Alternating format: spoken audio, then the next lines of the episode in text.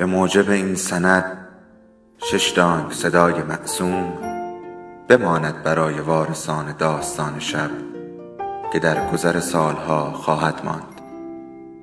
ارادتمند داستان شب.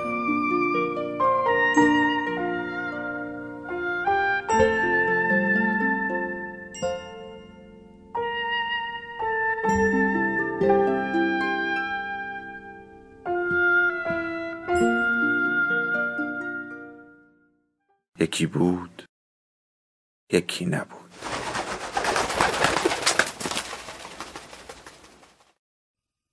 زندگیت بلا نقصان کامل و بیکم و کاست است. یا چون این تصور می‌کنی؟ با عادتها کنار میایی و اسیر تکرارها می‌شوی. گمان می‌کنی همونطور که تا امروز زندگی کرده ای از این به بعد هم زندگی خواهی کرد. بعد در لحظه نامنتظر کسی می آید شبیه هیچ کس دیگر. خودت را در آینه این انسان نو می بینی. آینه سهرامیز است او. نه آنچه داری بل آنچه نداری آن را نشانت می دهد.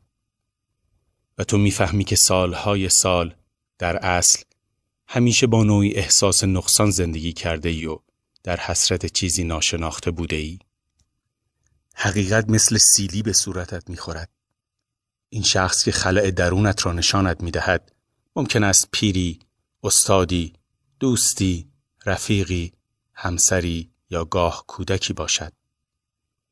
مهم این است روحی را بیابی که کاملت می کند. همه پیامبران این پند را دادند. کسی را پیدا کن که خودت را در آینه وجودش ببینی. آن آینه برای من شمس است. انسان سالها میکوشد و قاموس خودش را میآفریند. برای هر مفهومی که به نظرش مهم است تعریفی مییابد. حقیقت، سعادت، زیبایی، افتخار، اعتبار، صداقت. در بزنگاه های زندگی قاموس شخصیت را باز می‌کنی و می‌خوانی. دیگر نمی توانی در تعریف هایی که مدتها قبل یافته ای به آسانی شک کنی. اما روزیان غریبه می آید و قاموس گرانبهایت را می گیرد و به گوشه پرت می کند. می گوید همه تعریف هایی که تا امروز بی قید و شرط پذیرفته ای از نو نوشته می شود. زمانان فرا رسیده که همه دانسته هایت را فراموش کنی. این است کاری که شمس با من کرد. هر دانشی را که در درستیش شک نداشتم پاک کرد. من را که استاد بودم به جایگاه طلبگی نشاند.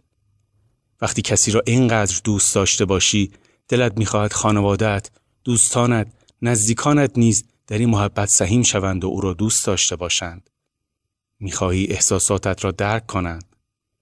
و اگر درکت نکنند حیرت می‌کنی، آزرده می‌شوی. چه کنم تا خانوادم شمس را همونطور ببینند که من می‌بینم؟ آن را که در وصف نمی گنجد مگر می‌توان وصف کرد؟ شمس دریای رحمتم خورشید لطفم است.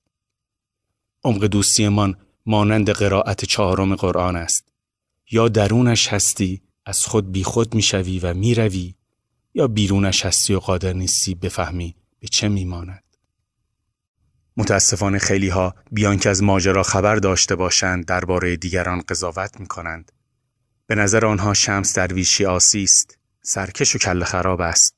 معلوم نیست چه کار می‌خواهد بکند. خلاص آدمی غیر قابل اعتماد است.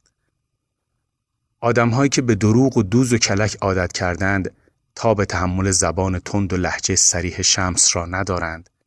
جایی که دیگران ریاکارانه ادب را رعایت می کنند شمس لجوجانه پتهشان را روی آب می ریزد. هر حرفی داشته باشد تو روی آدم می گوید. ندیدم پشت سر کسی حرف بزند. از نظر من شمس ظهور تلسمی است که کائنات را میچرخاند. دل شمس به کاروانسرا میماند. هرچه بگردی تمام نمی شود. در حجرهایش مسافران مفلوک منزل کردند. او کسی را از خود نمیراند. من در وجود شمس همراز و آینه روح هم را یافتم. چون این ملاقاتی در زندگی یک بار اتفاق می افتد. سی و هفت سال یک بار. همه می‌پرسند چرا شمس را اینقدر دوست دارم؟ چطور می‌توانم جواب بدهم؟ هر کس این سوال را بکند پیداست نمی‌فهمد.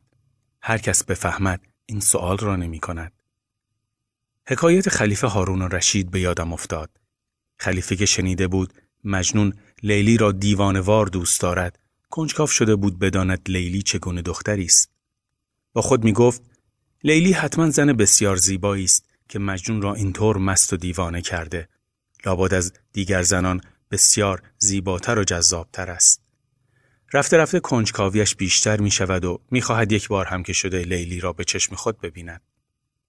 سرانجام لیلی را می و به قصر خلیفه می آورند.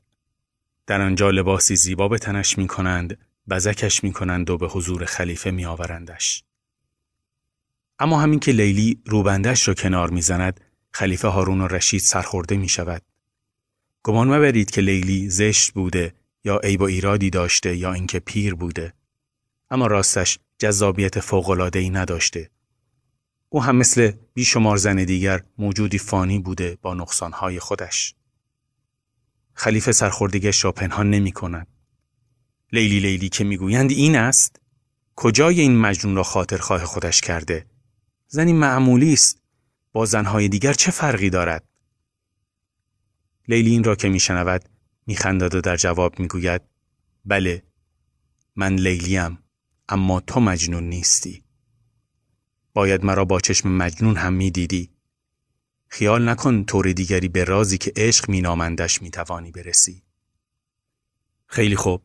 چیزی را که خلیفه هارون و رشید نمی‌تواند درک کند خانوادم دوستانم طلبه هایم می‌توانند درک کنند. چطور می‌توانم شمس را برای کسانی توصیف کنم که قادر نیستن ببینن او چه انسان خاصی است؟ چه باید بکنم تا بفهمند برای دیدن شمس تبریزی لازم است با چشم مجنون نگاه کنند؟ نه با چشمی که از قبل داوری خود را کرده است. عشق در نظر کسی که عاشق نیست کلمه خشک و توخالی است.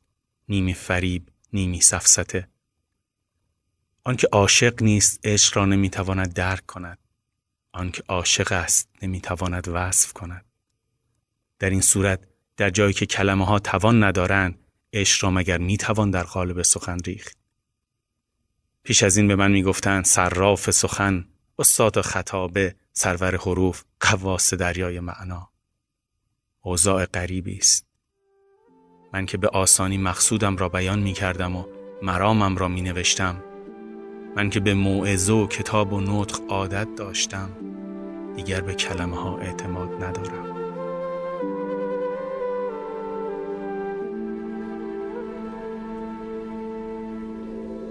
داستان شب بهانه است. برای با هم بودن دور هم نشستن شنیده شدن.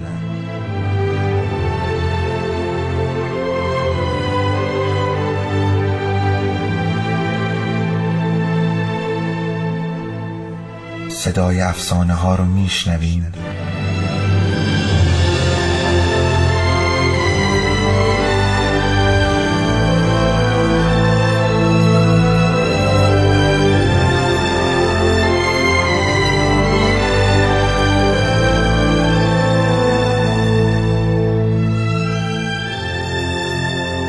شبتون بخیر.